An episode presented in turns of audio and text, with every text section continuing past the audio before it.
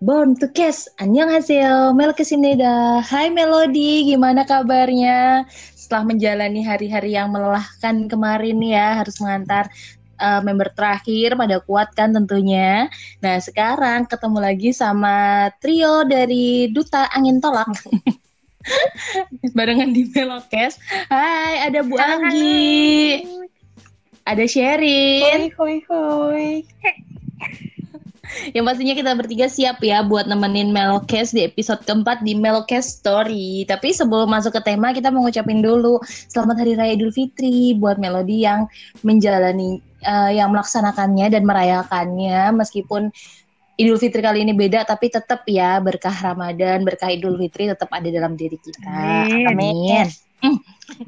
Lanjut langsung ya, yang pasti uh, selain mengucapin selamat Hari Raya Idul Fitri, juga mengucapin buat Melody karena selamat selamat buat kalian semua udah kuat banget ya nganterin semua member berangkat wamil, dan tugas kita sekarang sesuai ucapan dari Peniel hanya menunggu. Jadi kita harus menunggu dan percaya bahkan bahwa mereka akan kumpul lagi bersama-sama, betul?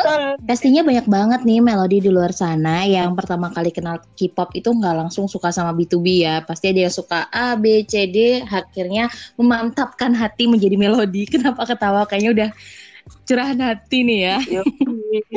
Atau bahkan Atau bahkan udah milih Melody tapi masih suka ngeliat-ngeliat yang lain kayak gue. Gak apa-apa, itu namanya adalah fangirl ataupun fanboy Insaeng, alias kehidupan para fangirl dan juga fanboy. Dan itu yang bakal kita bahas di hari ini. Jadi nanti hari ini kita bakal banyak banget ya isinya tuh, hampir sebagian besar curhat dan juga bakal ngejawab pertanyaan yang udah dikasih di question box di Instagram kita. Dan yang udah nge-share pengalamannya nanti juga di kasih deh buat didengerin sama Melody yang lain. Tapi kurang afdol kalau misalnya kita udah ngedengerin cerita yang lain, kita belum ngedengerin nih dari trio receh dulu. Dari Duta Angin Tolak, gimana sih pertama kali kenal B to B, pertama kali ngejak apa ya, ngefans sama B to B sampai akhirnya mentasbihkan diri sebagai Melody, itu pasti bisa di-share. Dimulai dari yang paling kecil dulu. Halo Sherin. Halo, bisa di-share dong. Gimana Bu Sherin, kayaknya udah uh, eh salah. Gimana deh Sherin, kayaknya udah gatel banget pengen cerita gimana-gimana. Kalau pertama kali kenal B to B tuh, saya ini kan anak bawang ya kalau di dunia K-pop. Jadi kayak dulunya, mm-hmm. ya Allah apaan sih tuh Korea-Koreaan nih, najis gitu. Kualat kan lu. Kenal K-pop tahun berapa? Kenal K-pop tahun berapa, Rin? Kenal K-pop tuh ba- Mulai. Baru di dua ribu enam belas itu terjadi karena, oh. karena uh, kejadian sangat mem- mematahkan hati ya. Jadi saya memutuskan mm-hmm. untuk menonton Korean drama waktu itu. Udah oh. ya nonton nonton nonton, eh kok bagus gitu kan. Terus kejadian mm-hmm. itu kan juga uh, Goblin baru keluar tuh. Nonton mm-hmm. tuh drama Goblin juga. Terus jadi itu sebagai mm-hmm. drama kedua yang saya tonton waktu itu. Terus udahlah, eh ada cowok ganteng nih di dalamnya. Waduh, siapa nih? Tentu saja tidak lain tidak bukan itu Babang Sungjae. Sungjae ganteng. Oke, okay, lanjut. Udah, akhirnya uh, nonton uh. Goblin, nonton Goblin. Terus kita kepoin dah tuh, ini siapa sih nih orang nih? Siapa sih yang main di Goblin itu siapa aja sih? Eh, kenapa malah nyari Sungjae mulu? Masuklah ke dalam-dalamnya lagi. Nontonlah Bitcom-Bitcom zaman dulu. Udah, kok ada grup K-pop bobrok begini gitu. Terus bobrok.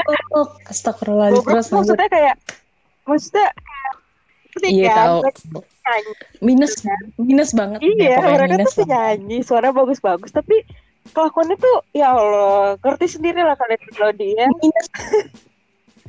hmm, Oke, okay, ya. Terus udah akhirnya mulai dari situlah saya mencoba untuk menanamkan diri, cobalah de- dengerin B to B terus gitu. Tapi sebelum sebelum sebelum kenal B to B saya udah kenal sama Uh, artis-artis Y G duluan. Jadi dulu saya bucin bucin bucinnya Sechs Kies juga sampai sekarang sih.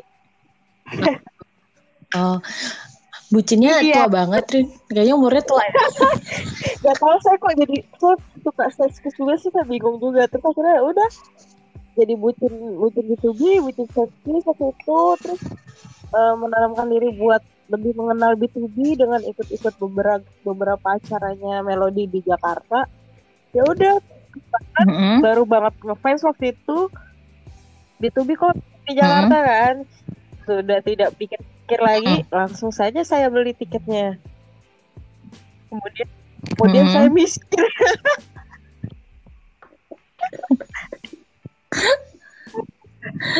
Begitu deh, kurang lebihnya cerita saya seperti itu tentang saya mengenal B T O B dari awal sampai sekarang. Oh. Tuh. Jadi kalau bisa di sharein tuh juga anu ya, apa namanya, masih baby melody, child melody ya, gitu ya. Kalau bukan baby sih ya anak-anak lah. Udah umurnya empat tahun lah ya, nah. Alhamdulillah kenal B T O B, akhirnya kenal Anggi, kenal gue, kenal kita gila-gilaan ya di sini ya. Iya gitu dah. Kalau dari Bu Anggi sendiri gimana? Ini master name sih sebenarnya, jadi nggak perlu ditanyain iya, sih. Betul. Master name, master name, master chef. Sumbenim, sumbenim. Oh iya dia master chef. Sumbenim, sumbenim.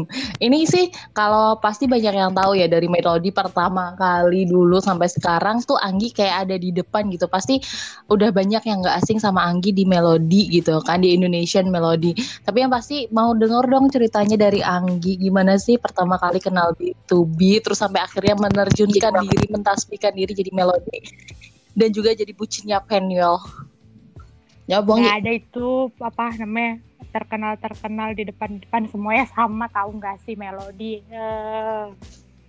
Oh, al, al. Ya jadi uh, awal kenalnya B T O B gitu. Bukan kenal ya Bu, tahu gitu ya. Kenal kesannya kayak temenan banget kita ya Bu. Mm. Hmm, sohib, anak sohib, sohib abis gitu ya. Oh. Uh, awalnya sampai si sharing terus? Sih kayak yang ih apaan sih ya gitu, kayak K-pop-K-pop gitu, ih joget-joget gitu kan.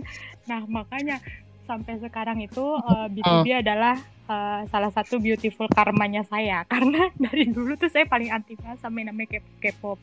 Kalau drama ngikutin dari zaman sekolah dulu, uh. emang udah nonton drama. Terus masuk ke K-pop itu pertama uh. kali malah sebenarnya lewat C N B L U E. Terus mm, terus juga saya bilang sama teman oh, saya yeah. kan bilang, eh ini gue ini nih ya lucu gitu. Terus kata teman saya sih bilang gini katanya, iyalah lu suka orang itu dia band gak joget-joget gitu. Terus dari mm-hmm. suka dari suka C N B L U E itu cuman beberapa bulan doang sih sebenarnya suka C N B L U E. Nah mulailah tuh cari tahu tentang K-pop-K-pop sampai tahulah akhirnya Bis.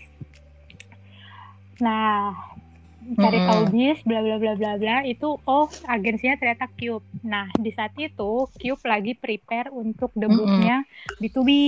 Jadi sebenarnya sih udah tahu B T O B dari beberapa bulan sebelum mereka debut kan, karena udah persiapan mau debut. Oh, ini ya seru nih kayaknya anak-anaknya gitu segala macam bla bla bla bla. Akhirnya dari situlah mulai mengikuti B T O B.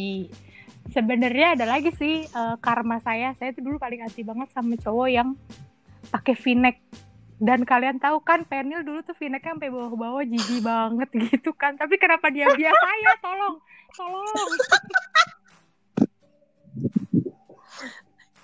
Makanya abis dari, makanya abis dari itu saya diketawain sama seluruh teman-teman saya itu ya, katanya kayak lu nggak salah katanya suka sama Peniel itu kan dia pakai v-necknya sampai ke bawah-bawah, lu kan paling anti sama yang v-neck-v-neck kan ya. Tapi bagaimana lagi ya, namanya udah cinta pada pandangan pertama ya. Jadi begitulah cerita awal mula kenapa Anggi akhirnya menjadi bucin dari seorang Peniel ya. Saya bucin B T O B kayaknya. Bucin B T O B, pokoknya semuanya dibucinin lah ya sama Anggi. Cerita dong. Gue gak perlu cerita, cerita kayaknya ya. Masa curang. Tahu. Yes. Berarti gue harus cerita juga nih ya. Sebenarnya hampir sama sih kayak semuanya, kayak beautiful karma gitu kan. Sedih sih gue. Jadi kalau kenal Korea sendiri sih sebenarnya udah dari tahun dua ribu empat dua ribu lima kali ya, dari mulai dramanya. Terus gue termasuk happening banget sama yang namanya Boys Before Flower di tahun dua ribu sembilan itu kan, B B F. Itu sebenarnya awalnya gue adalah uh, gue suka banget sama T-Max, tapi karena T-Max tidak mencapai puncak dan harus menghilang di tengah badai, akhirnya gue sempat terombang-ambing dan menemukan B T O B. Sebenarnya sih udah kenal B T O B dari zaman mereka debut sih. Jadi awalnya tuh udah kenal Bis duluan juga. Itu karena temen gue ngenalin Bis. Habis itu ada nih temen gue yang ngomong, Eh ada nih temen kampus gue ganteng banget kayak membernya B T O B gitu kan. Ternyata tuh kayak mirip hmm. sama si Minhyuk.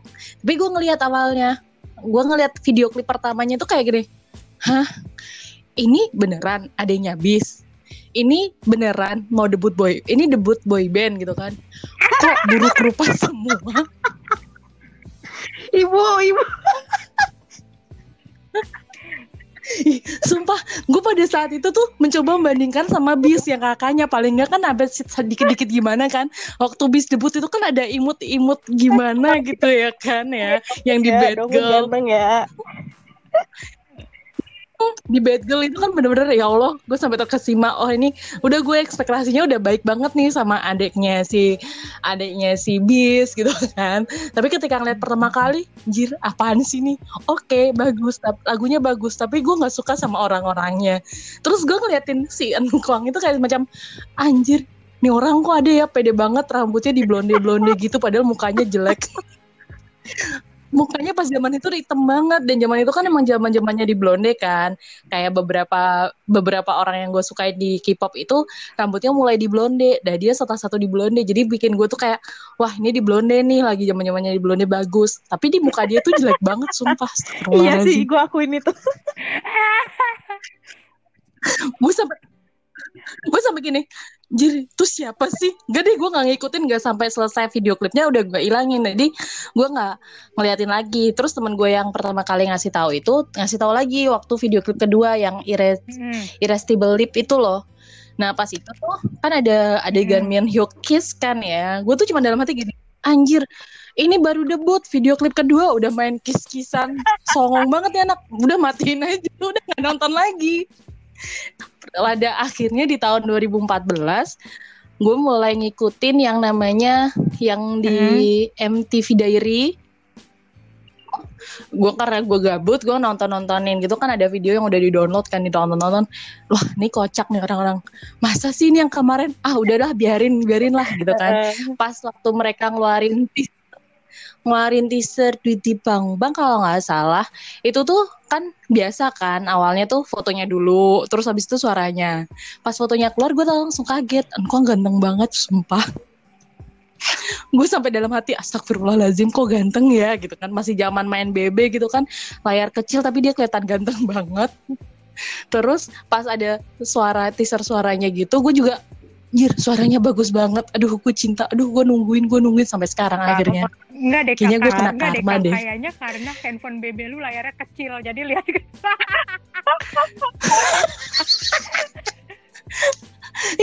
kayaknya gitu. Jadi gue dulu sampai ya Allah, gue sampai benar-benar stalking yang namanya uh, Twitter dulu, zamannya masih di Twitter kan, belum ada I G kan. Tuh nyariin dia suaranya, terus gambarnya diperbesar, digedein, kok ganteng ya, kok sini ganteng ya, kok ganteng, kok ganteng semua ya, astagfirullahalazim. Ya Allah, akhirnya mulai mengenal uh, yaudah deh kenal dekat B T O B, kenal lagu-lagunya, terus mulai berani gabung sama melodi-melodi Indonesia sampai akhirnya ketemu kalian semua gini. Tapi sumpah ya, ini kalau abis ini gue dibully, dihina, ya maafkan, itu kan kesan pertama gue sama orang. Ini sebenarnya ada pelajaran dari semua ini. Makanya kalau kalau benci sesuatu tuh jangan benci-benci amat gitu. Iya. Saya benci banget sama V-neck, dapat biasanya V-necknya ke bawah-bawah. Ibu benci banget sama Eunkwang, malah cinta banget sekarang ya kan? Anjir. Iya, padahal dulu tuh sempet sama teman gue yang ngasih tahu kalau mirip Minhyuk itu kan. dia tuh sempat beli-beli beberapa merchandise karena dia dari fandom sebelah gitu kan, beli merchandise, beli itu. Gue tuh kayak gini, gue ngapain sih beli-beli kayak gitu, beli baju, beli tas yang mirip segala macam. Terus dia bilang, iya sih tapi gue nggak beli album soalnya gue nggak, gue tahu album itu nggak bakal nggak bakal bertahan lama, jadi gue mending beli barang-barang yang bertahan lama. Dia bilang gitu kan, dalam hati anjir nih orang ngapain sih beli-beli gituan, beli aksesoris dan lain sebagainya, gue mah biasa aja. Tapi ketika kenal Eunkwang, aduh gue pengen beli album nih, aduh gue pengen beli ini, aduh gue pengen beli ini, ya Allah.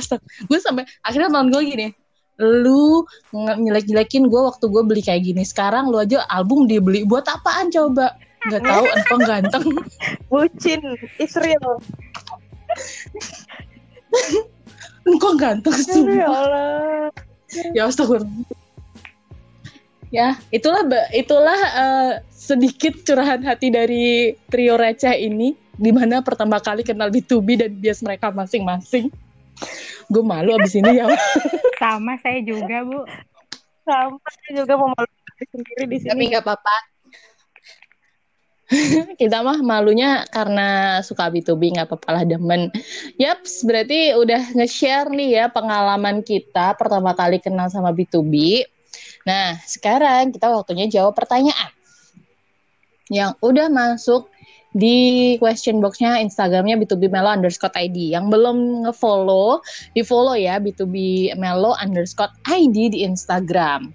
Dimulai dari dulu, Dini Novialisa. Ditanya ini, gimana hubungan dengan sesama Melody? Ada yang akrab nggak di real life? Siapa yang mau jawab? Gue dulu dah, gue dulu. Hmm. Anjay. Yot. Langsung, gimana Rin? Hubungan sesama Melody ada yang akrab nggak? Kalau hubungan sama Melody, uh, dibilang akrab sih ada beberapa yang akrab, tapi ada juga yang hmm. kayak cuma tahu tahu doang karena karena kenal di Twitter gitu paling hmm. sih. Terus yang ketemu sih juga paling cuma beberapa juga, nggak nggak sebanyak yang dikira. Walaupun nonton konser bareng kemarin, nggak semuanya gue kenal gitu. Ya. Enggak, mohon maaf. Ya, karena ya, baru. Saya juga kenal satu hall. Maaf, saya juga enggak kenal, Bu. Kalau kalau bareng, guys.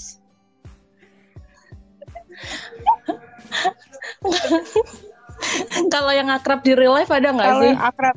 Ya itu tadi ya. Kalau yang akrab di real life ya termasuk kalian ini.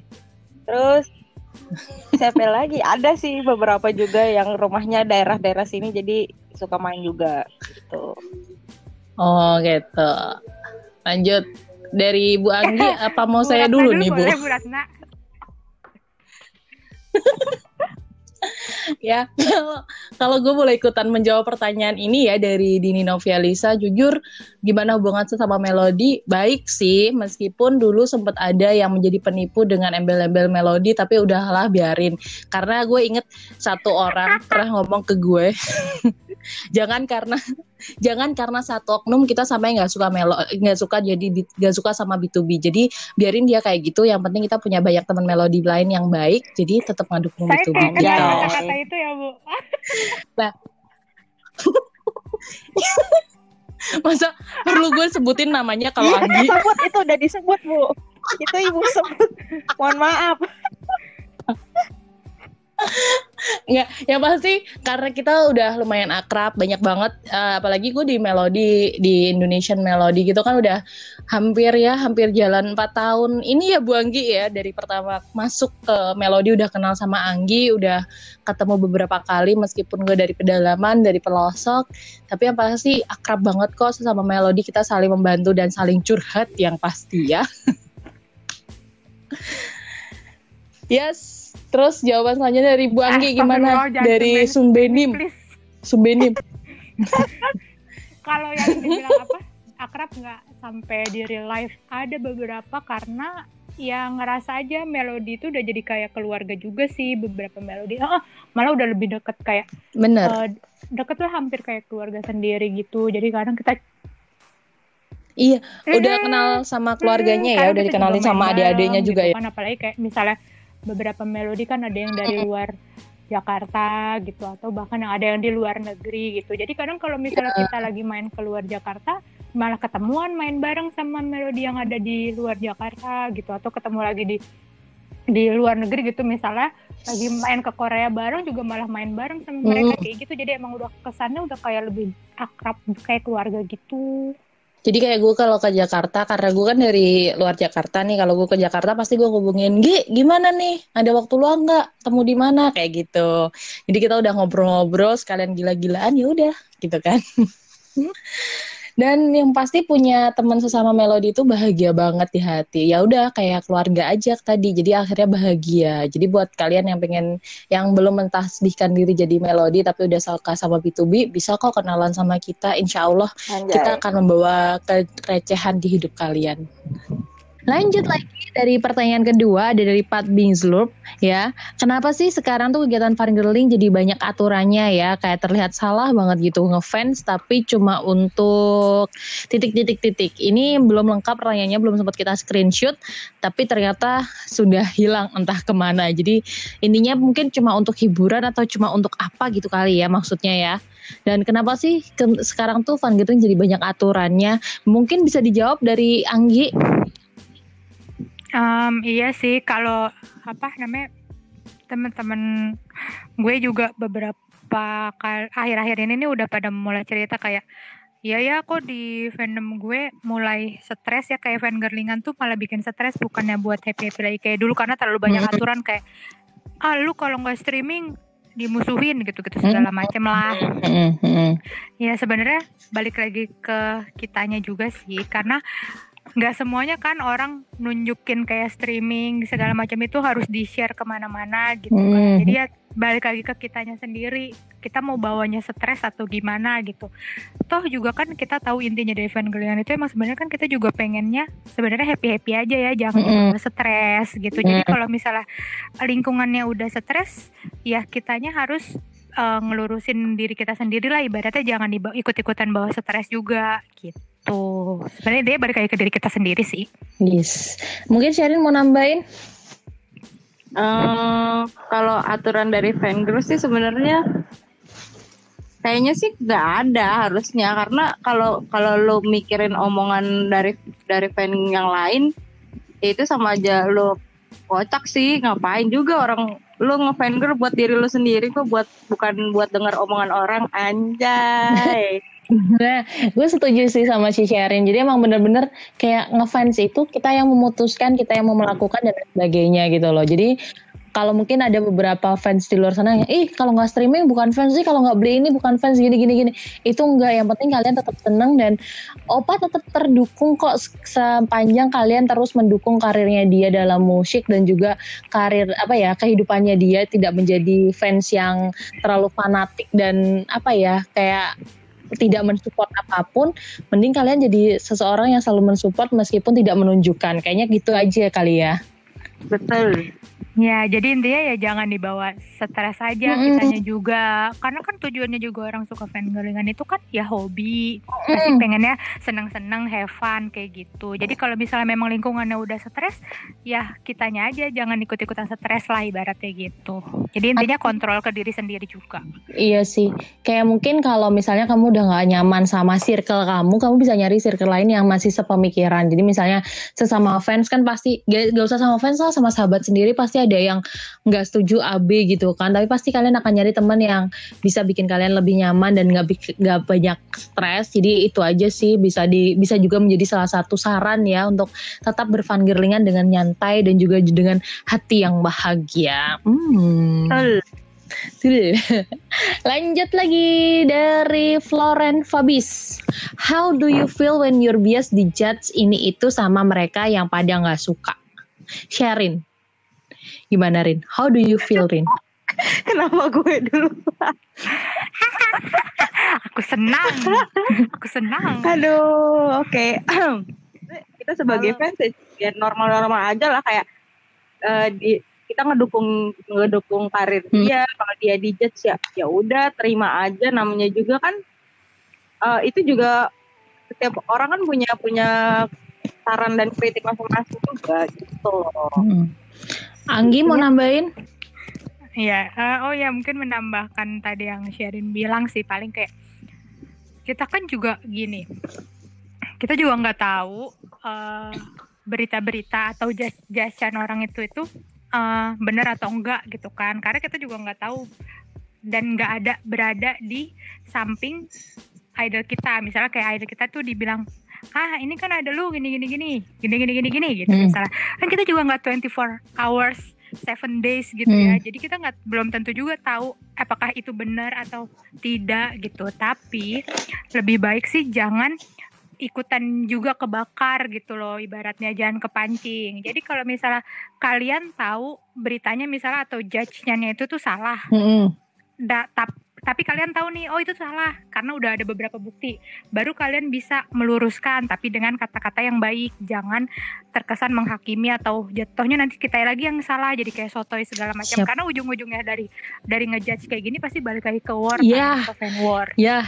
Gitu. Itu dia. Nah jadi intinya gini, sebelum kita ngomong sesuatu atau kayak misalnya kalian mau ngebela lah uh, idol kalian atau gimana, hmm. cari tahu dulu itu benar atau enggak gitu. Jangan kita cuman kayak karena cinta sama idol kita segala macam dukung idol kita gitu, jadi buta gitu segala macam, jadi kayak maju terus pantang mundur padahal kita juga nggak tahu gitu, yang akan nantinya malah jadi bumerang sendiri kayak gitu kan buat kita sendiri. Jadi sebenarnya Uh, boleh kalian misalnya kayak nge, nge, meluruskan lah jasnya ini nggak bener kok atau salah segala macam bla bla bla bla, tapi kalian cek dulu itu bener apa enggak gitu. Kalaupun misalnya kalian belum tahu juga, ya udah diemin aja. Yang kayak gitu tuh sama aja kayak nyari panggung, semakin dikasih minyak ya semakin seneng merekanya gitu. Kalau boleh gue nambahin sih ya, jujur kalau dari segi melodi sendiri kita tahu B to B juga manusia biasa ya, pasti mereka pernah dijudge macem-macem, mulai dari Peniel, Eunkwang dan sebagainya, semuanya pasti hampir pernah dijudge gitu loh. Tapi yang gue suka dari melodi, mereka tuh bukan tipe yang langsung kebakar, jadi jarang banget emang melodi tuh terkenal dengan fan yang jarang fan, fan war. Tapi tetap aja di luar sana ada beberapa oknum-oknum yang pasti suka banget nambah-nambahin. Nah kita balik lagi ke diri sendiri, ngefans itu kan pada dasarnya apa ya, untuk kebahagiaan, untuk kesenangan dan hobi, jangan terlalu berlebihan. Jadi kalau mau mengomentari secukupnya aja dengan kata-kata yang baik. Kalau masih ada yang komen, ya udahlah dia juga nggak tahu, dia pasti kebakar sama orang lain, kan belum tentu yang ngomong itu juga orang yang ngikutin idol kita dua puluh empat jam kayak kita, jadi biarin aja gitu aja sih. Yes, betul, gitu aja. Jadi santuy aja. Kalau kalian merasa ih ada orang yang ngomong sini, laporin sama gue, ntar gue tenangin, biar gue yang apa namanya, biar gue santet yang ngomong, kan kita lewatnya lewat bawah. Ih serem banget ini. Ide, ide, ide santet. Ngeri, ngeri. Iya, jadi mainnya tetap halus bu, nggak kelihatan siapa-siapa. Jahat ya, astagfirullahaladzim. Ya Allah. Gila, titik. Nauzubillahiminzalik. Titisan, titisan persantet-santetan ya Allah. Eh astagfirullah. Ih kayak gue salah banget, astagfirullahaladzim. Insyaf kamu karat, insyaf ya Allah. Parah, karat pakai santet-santet. Ya udah deh. Gak nyangka karat, gak nyangka. Skip, skip, skip, skip. Lanjut lagi ke pertanyaan selanjutnya dari Umat Ki. Aku benar-benar nyesel kenapa sampai sempat berhenti jadi melodi dan baru balik lagi pas tahun ini. Aku udah telat banget gak sih buat suka B to B lagi? Mohon dijawab sama siapa ini? Siapa yang mau jawab kira-kira? Ada Anggi? Anggi aja deh, Anggi. Jawab, Gi.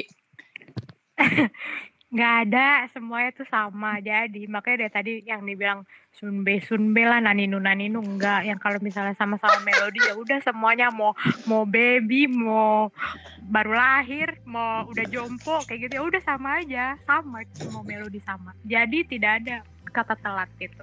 Kita tuh uh, ngerasa kayak bangga gitu loh sama melodi yang baru masuk atau join sama melodi hmm. setelah member pada wamil kayak gitu. Padahal mereka kan nggak aktif gitu, tapi ya, kalian bisa bener. masuk ke ke fandom ini tuh luar biasa. Luar. Jadi kita tuh semuanya sama, nggak ada baby melodi dan nggak ada ada semuanya satu melodi. Gitu. Melodi. Hidup melodi. Hidup. Eh, mau nambahin nggak? Kalau gue langsung aja, nggak usah nambahin. Dijawab, ada. Dijawab sama Anggi lah ya pokoknya. Tuh, ya jadi nggak ada yang baby melodi. Kalau nyesalkan, ya itu dari hati sendiri. Tapi kalau telat lagi, nggak ada yang telat-telat. Semua boleh suka sama B to B, boleh semuanya. Gitu. Lanjut ke pertanyaan selanjutnya dari Yuk underscore K K E. Bagaimana cara memanage masalah per kantongan, sedangkan racun jajan per B to B-an ada terus. Gimana Ibu Sherin? Perkantongan? Waduh, perkantongan saya juga kanker gitu ya, agak-agak kering gitu. Ya kalau kalau memanage sih lebih kayak uh, itu balik lagi ke diri sendiri, mana yang diperlukan, mana yang tidak diperlukan gitu kan. Hmm. Perjanjian B to B uh, kalau misalnya gatel nih, coba ditahan dulu, ditabung dulu duitnya, nanti siapa tahu bisa kebeli, karena karena yang namanya merchandise K-pop itu nggak bakal habis gitu posisinya. Jadi pintar, kalian bakal bisa beli untuk nanti ke depan-depannya kalau punya duit gitu. Kalau saya sih sistem manage uang saya seperti itu soalnya. Kalau gue mau nambahin nih ya, kalau kalian bingung tapi masih tetap pengen jajan tapi kantongnya kering, kering, tolong cari pacar atau suami yang mendukung uh, pekerjaan hey. fangirlingan kalian. Itu pasti menjadi curcol dia mah. Menjadi tampilan yang um, Mm, gitu kan, mm, pokoknya pokoknya top banget sumpah. Tentang suaminya abis beliin dia album nih guys nih, for your info ya. Iya, ya Allah. Suaminya kan abis ngebeliin dia album Eunkwang, please. Beli berapa berapa beli berapa album? lima ya? Wuh, jangan kurang lah itu mas, satu pabrik gue kata. Gila gila gila. Alhamdulillah Bu, alhamdulillah. Jadi buat Melody yang belum tahu, saya sudah bersuami. Bukan Eunkwang yang pasti. Kalau Eunkwang tetap di hati, tapi suami saya orang banget, suaminya gak di hati. Astagfirullah. Setelah dia membelikanmu album. Maaf Bu, maaf Bu, Eunkwang tetap cinta Bu, cinta Eunkwang Bu. Bener-bener parah Ta- sih. Tapi Marah. Dia memahami. Nah itu tadi, makanya kalau mau cari tabungan yang benar-benar hmm, isinya banyak, carilah pacar ataupun suami yang nantinya akan mendukung kegiatan fangirlingan kamu. Jadi kalau uh, yang mau beli album nih, oh berapa? Ya udah beli sana gitu. Subhanallah itu. Kalau kalau saya nyari pacar atau suami yang bisa beli saham buat Cube, bisa nggak tuh Bu? Kira-kira? Itu Siwon Bu. Bu, tapi harus orang Korea Bu. Iya. Soalnya oh, orang Indonesia nggak bisa beli saham orang Korea Bu. Eh bisa sih, bisa, duitnya emang lebih banyak lagi. Kalau cuman saham biasa mah gak bisa. Anggi mungkin mau nambahin Gi dari pertanyaan ini Gi. Saya hanya mau menambahkan tadi yang perkataan Kara cari pacar atau suami. Mendingan kalau itu cari suami aja, karena kalau pacar nanti putus kalian ditagih balik tuh album. Kayaknya kan banyak kayaknya, banyak tuh di berita ya, harus hati-hati. Bukan Bu, itu harus hati-hati Bu. Jadi, iya benar sih, benar sih. Banyak kan berita itu kayak gitu bilang katanya putus dari pacar semua ditagih gitu kan iya. katanya. Makanya uh-uh. udah ya, udah yang penting gini aja, jangan bergantung sama orang, diri sendiri aja. Punya duit beli, nggak punya duit ya udah terima yes. aja dulu, nabung dulu gitu. Yes. Pokoknya. Pokoknya gitu aja deh, pokoknya beli merchandise dan lain sebagainya, jajan-jajan B to B boleh, tapi jangan sampai mem- mempengaruhi keperluan sehari-hari kamu. Soalnya kamu juga butuh kan buat hidup kamu, bukan cuma buat menghidupi opa dari pembelian itu. Jadi harus tetap pintar-pintar dan juga secara sadar memanage perke- perkantongan dengan baik dan benar ya. Iya, terus uh, buat tambahan aja, maksudnya kayak, ya opa-opa kalian juga nggak suka loh kalau misalnya kalian uh, menyusahkan diri kalian buat beli merchandise gitu. B to B juga pernah bilang kan kalau misalnya kalian nge- belum ada uangnya ya udah nggak usah, nggak apa-apa gitu. Mereka juga beberapa kali juga marah kalau misalnya kayak dikasih hadiah yang mahal-mahal, nggak usah kalian ngapain sih ngasih hadiah mahal-mahal gitu. Yang penting kalian senang juga, kita udah ikutan senang gitu. Nah, intinya. Intinya, jadi buat Melody di luar sana nggak usah khawatir. Opa nggak akan mahal, nggak akan marah sama kamu. Kayak Eunkwang tetap sayang sama saya. Hmm, G R. Tapi Eunkwang nyuruh kamu beli album, bukan beliin kamu album. Oke. Pertanyaan selanjutnya dari Syifa Syifa Nabila underscore. Ada nggak sih di sini yang nggak fans, yang ngefans tapi nggak koleksi apapun, lebih prefer nonton konser? Ada. Gue jawab ada, karena gue sendiri. Kalau jujur, sebagai fansnya Eunkwang dan B to B ya, gue tuh termasuk yang tipe jarang banget koleksi, karena selain untuk memanage per kantongan tadi juga harus mencari yang lain gitu loh. Jadi lebih prefer nonton konser. Kalau mereka konser di Indonesia, insya Allah pasti didatengin dengan dengan yang benar-benar kita sanggup gitu kan. Kalau koleksi, kalau punya lebih dijajanin, kalau enggak ya udah. Mungkin ada yang mau nambahin, ada yang mau ngasih tahu, ada Anggi apa Sherin? Sherin deh Sherin. sama kayak Kara tadi sih, gue juga uh, anaknya lebih prefer uh, nonton konser daripada ngoleksi barang-barang B to B gitu. Kayak slogan atau yang lain-lainnya gitu. Kayak album juga pun gue gak terlalu konsumtif, karena gue juga melihat kondisi keuangan juga gitu. Gue perlu buat hidup gue juga gitu. Kalau gue sih, ah, kalau ngomongin soal beli merchandise, ya gue lebih banyak merchandise itu ya album. Sisanya gak ada. Mungkin dari Anggi mau udah nambahin, Gi. Kalau dibilang ada atau enggak, pasti ada ya, karena balik lagi tadi yang kata Karet bilang, kalau misalnya uh, kalau fangirlingan itu ya pinter-pinter cari prioritasnya mau yang mana gitu. Ada juga kok yes. memang orang, dan juga ada memang orang yang nggak bisa buat uh, apa namanya koleksi-koleksi barang kayak gitu, karena mungkin kurang apik gitu segala macam. Jadi mereka hmm. juga lebih daripada nggak kepake, daripada gua nggak tahu harus taruh di mana, mendingan uangnya mendingan gua tabung buat nonton konser kayak gitu. Ada kok, ada. Yes. Ada lah. Jadi nggak jangan jangan berpikir semua fans itu pasti ngoleksi ngoleksi kayak gitu, dan konser pun nggak kayak kayak pasti nonton gitu. Nggak semuanya kayak gitu. Pasti ada yang lebih prefer. Kayak temen gue sih yang apa namanya yang lebih prefer beli beli aksesoris daripada beli album. Ada juga yang lebih Uh, support dalam bentuk album, ada yang cuma bisanya nonton konser, ya tetap aja nonton daripada nggak bisa sama sekali, atau cuman kuota nggak apa-apa, nonton aja opa, dengan viewersnya tambah banyak, di, mereka juga akan tambah bahagia gitu aja sih. Jadi dengan support dengan caranya masing-masing lah, jadi jangan khawatir gitu. Lanjut lagi pertanyaan selanjutnya dari cintar.a. Kak, pernah duduk di dekat fancen nggak? Kalau pernah rasanya gimana? Masuknya fancen di sini apakah fansite atau waktu ada yang fancen gitu ya? Mungkin masuknya fansite kali ya? Iya, ya, mungkin fansite ya. Atau kalau memang fancen mungkin ketika nonton konser terus denger ada orang fancen di sekitarnya gitu kan juga bisa kali ya? Bisa jadi. Bisa. Kalau dari fancen sendiri gue bisa ngasih tahu sih perasaannya gimana, tapi yang pasti bahagia banget, apalagi kalau yang di fancen itu adalah dari idol yang kamu sukain, yang kamu fans, pasti bangga banget berada di tengah-tengah dan bisa fancen bersama. Kalau buat gue sih gitu. Tapi kalau dari fansite, jujur gue sendiri belum pernah sih duduk deket fansite, dan mungkin akan apa ya, ribet sih enggak, tapi akan amazing sama kerjanya mereka dengan kamera yang gede-gede atau gimana mereka bisa memanage itu semua dengan hal-hal seperti itu kali ya. Mungkin ada tambahan dari Anggi apa Sherin? Anggi dulu deh. Mungkin kalau misalnya maksudnya tadi fancen ya, uh, kan kalau misalnya kita duduk deket orang yang fancen itu malah seneng ya, jadi kayak nambah euforia kita pas nonton konser, bisa bareng-bareng fancen bareng, nyanyi bareng kayak gitu. Tapi kalau misalnya mm. maksudnya deket fansite sih, kalau gue ngerasanya kayak takjub banget loh, mereka tuh bisa loh, maksudnya kayak kan di dalam venue tuh dilarang ya, dilarang buat ngambil foto segala macam gitu-gitu, tapi mm. mereka bisa loh ngumpetin kamera juga bisa, segala macam, terus ngambil foto juga tanpa ketahuan sama itu juga bisa, kayak takjub aja gitu. Oke, kalau Sherin mau nambahin? Kalau gue sih, kalau untuk yang fancen itu ya soalnya guenya juga fancen juga, jadi sebelah gue pasti ikut fancen gitu, nggak mungkin enggak gitu kalau konser ya.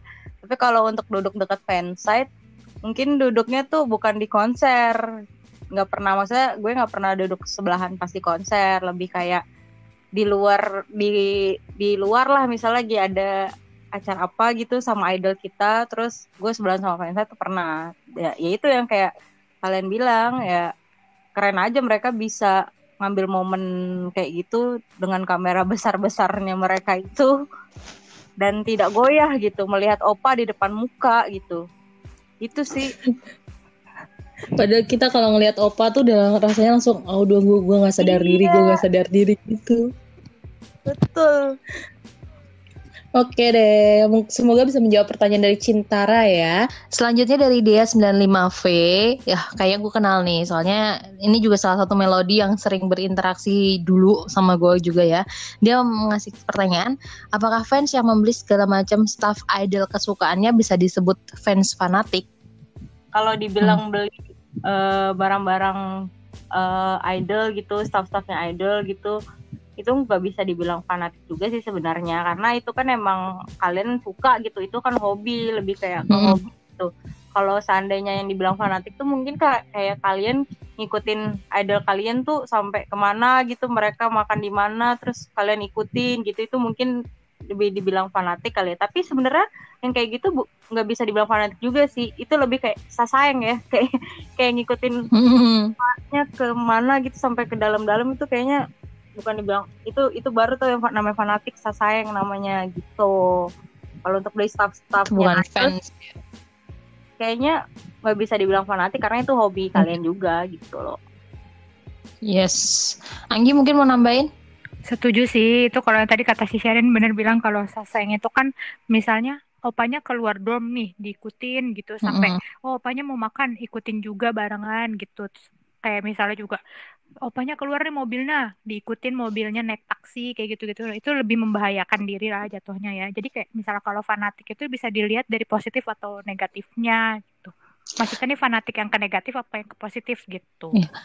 Kalau gue boleh nambahin sih, kalau cuman apa ya, kayak segala macam staff-staff dan barang-barang idol kesukaan sih nggak bisa disebut fans fanatik. Pasti ya yang ngefans pada umumnya kalau bisa dan mampu pasti mau dong beli staffnya. Tapi kalau yang fanatik buat gue dan itu bersikap bersifat jelek adalah fans yang nggak ngedukung ataupun nggak ngesupport idolnya di kehidupannya dia. Kayak misalnya percintaan, lagi ada kena skandal sama siapa, udah marah-marah dulu, gak boleh gini, opa gak boleh gini, gini, gini. Itu gak boleh. Karena kita juga harus mendukung, selain mendukung karya, juga mendukung apapun keputusan terbaik buat dia. Karena mereka juga manusia biasa, jadi harus selalu didukung yang baik-baik gitu. Super sekali Ratna Teguh. Udah Wede, gitu. Karena karena sebagai sebagai manusia biasa kita aja pengen pacaran, masa idol nggak boleh pacaran? Itu kan yang masalah yang paling sering apa ya ada di fans manapun ya. Ketika idolnya pacaran sama siapa, itu kan udah dibully, udah dihina, udah segala macem, udah sampai ada yang antisnya udah keluar sampai grup dan sebagainya. Itu nggak boleh kayak gitu. Kita tetap harus mendukung nggak cuma idol kesukaan kita, tapi juga Uh, apa ya grupnya juga, jadi nggak cuman ngefans sama satu orang tapi grupnya diabaikan, itu nggak boleh juga kayak gitu. Jadi harus saling mendukung dan saling mensupport dengan baik dan benar. Dan ini ada pertanyaan terakhir dari Imdal Dahlia. Merchandise apa yang paling berkesan atau paling bagus dan alasannya apa? Dari Anggi dulu deh, merchandise apa Anggi menurut lo hmm, yang punya lo? Itu mini kiring, karena iya, mini karena kan ya, kecil, terus juga kayak dia sebenarnya kayak miniaturnya dari L S gitu kan. Tapi kekurangannya satu, mm-hmm. guys, itu kalian jangan asal sembarangan digantungin di tas atau gimana, karena dia kalau beberapa kali kebentur gitu bisa-bisa mati juga, jadi bisa rusak gitu. Jadi lebih baik kayaknya better dipajang sih gitu. Kalau kalau merchandise yang paling bagus eh, sejauh ini yang gue punya adalah L S-nya B two B. Kalau yang lainnya ya album sih, itu termasuk merchandise yang bagus juga karena bisa ngeliat muka-muka tampan Babang gitu. Terus ditambah gue juga anaknya nggak nggak terlalu suka untuk beli-beli merchandise uh, idol sih sebenarnya. Jadi yang ya tadi seperti gue bilang, gue paling uh, ngokoleksinya kayak album doang gitu. Tapi kalau dari gue sendiri ya, menurut gue uh, merchandise yang paling bagus itu sebenarnya like sticknya B two B, karena itu emang bentuknya itu beda dari yang lain dan emang bagus banget sih dengan warna birunya. Tapi karena gue belum punya, jadi gue biasa aja. Kalau menurut yang gue yang paling bagus yang gue punya adalah slogannya Eunkwang, karena entah kenapa gue kena gue kena waktu itu karena hasutan siapa, akhirnya gue membeli slogan Eunkwang ya, padahal gue sendiri sampai sekarang belum ngepak- belum pakai itu slogan. Jadi belum pernah gue pakai untuk ketemu Eunkwang, karena kesempatan ketemu Eunkwang kemarin belum ada. Nah, semoga aja besok udah ada-ada lagi karena Eunkwang udah balik juga. Jadi bisa gue pakai deh slogannya itu. Salah satu yang buat gue sih paling berharga sih ya, paling bagus deh slogannya, emang keren banget. Itu sih ya. Apa kabar slogan gue, Nggi? Ada aman, dia aman. Aman pokoknya ya. Tapi gitu deh, jadi gak semua merchandise itu setiap orang pasti beda-beda berkesannya karena punya cerita sendiri-sendiri. Kalian juga pasti punya, meskipun itu cuma album atau photocard atau segala macam pasti ada kok. Dan kita udah selesai nih ngobrolin yang pertanyaan. Ada satu yang udah nge-share pengalamannya di Instagramnya kita, dari Dea Verina. Aku mau cerita pengalaman fangirling aku dong saat B T O B comeback dengan lagunya yang Way Back Home. Saat minggu pertama mereka rilis Way Back Home, aku udah pesimis. Apa B T O B bisa dapat first win mereka nggak ya? Aku selalu bertanya-tanya setiap seperti itu. Tapi setiap saat, setiap aku mau tidur, aku selalu berdoa semoga Tuhan memberi keajaiban buat B T O B supaya bisa mendapat first win mereka di comeback ini. Dan saat minggu kedua mereka promosi lagu mereka, dan saat B T O B masuk nomas, nominasi top five di Show Champion, aku udah berdoa terus sejak awal acara sampai akhirnya diumumin. Dan aku berdoa terus sampai akhirnya diumumin lah pemenangnya adalah B T O B. Dan aku langsung nangis terus banget, nggak bisa berhenti nangis aku, sampai diajak ngomong mama aku aja aku masih nangis nggak berhenti-berhenti. Sampai mama aku bingung, kamu kenapa kok nangis? Aku bilang sambil nangis, nggak apa-apa ma, nggak apa-apa gitu. Wah seru banget ya.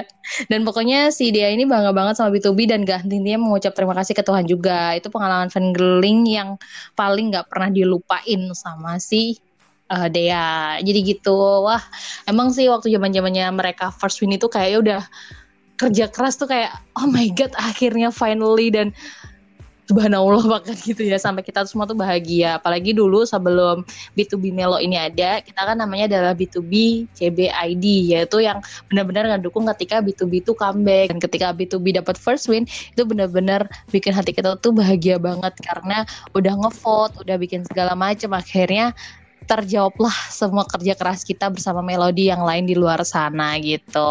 Itu sih sebelum negara api menyerang ya. Soalnya kalau sekarang itu memang lebih sulit, tapi tetap harus berusaha untuk terus mendukung B T O B. Setuju. Setuju.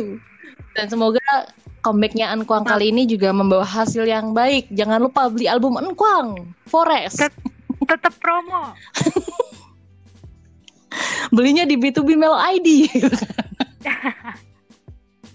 Tapi yang pasti uh, mau siapapun, mau Eunkwang yang comeback, nanti Minhyuk comeback, Lichang Sub comeback, dan semuanya comeback. Apalagi udah comeback bertujuh, kita tetap harus ngedukung dan juga menanti mereka untuk kembali bersama. Oh my god, hati aku. Dan ini tadi ya curhatan kita dan juga beberapa pertanyaan dari Melody tentunya kepada kita yang udah kita share juga pengalaman kita dan juga beberapa hal gila yang sudah kita lakukan. Semoga kalian memaafkan, jangan sampai kita kena hate ya, karena ini jujur adalah dari diri kita masing-masing, tidak untuk orang lain itu mendukung atau segala macam. Kita hanya nge-share pengalaman kita dan semoga semuanya juga punya pengalaman unik yang bisa di-share sama kita. Mungkin ada mau ditambahin dari Anggi dan juga Sherin? Anggi dulu. Uh, iya tadi uh, selama Melocast ini kita kalau misalnya banyak kekurangan segala macam mohon dimaafkan. Berhubung masih suasana lebaran ya Cin. Terus uh, semoga kalian juga tetap semangat dukung B T O B, apalagi setelah Ilhun berangkat wamil. Jadi udah sekarang semua member udah wamil, tinggal nunggu keluarnya aja. Dan semoga masih makin, oh iya persiapan juga buat comebacknya Eunkwang, kita tetap support. Oke. Okay. Sharin, Sharin, gimana Sharin? Dari diriku ya uh, sama seperti Kang Anggi tadi, mohon maaf jika ada salah-salah kata dari Melocast episode hari ini gitu. Jadi uh, jangan lupa juga untuk uh, support terus Babang Eunkwang, Babang leader kita yang lagi mau comeback bentar Ma- lagi dengan albumnya. Maji. Terus kita juga jangan hmm. Jangan lupa support semua member B T O B yang sekarang menjalani wamil dan sebentar lagi bakal keluar. Yeay. Dan kita udah siap seru-seru, udah selesai seru-seruannya hari ini. Dan kalau kamu ada ide menarik lagi ya tentang apa ya tema minggu depan atau apa, boleh di-share di sosial medianya kita. Ada di Twitter dan juga Instagram di B T O B unders- B T O B Melo underscore I D. Ya, jangan sampai keliru ya. Gue Ratna pamit. Anggi pamit. Serin dadah. See you next time dan bye-bye.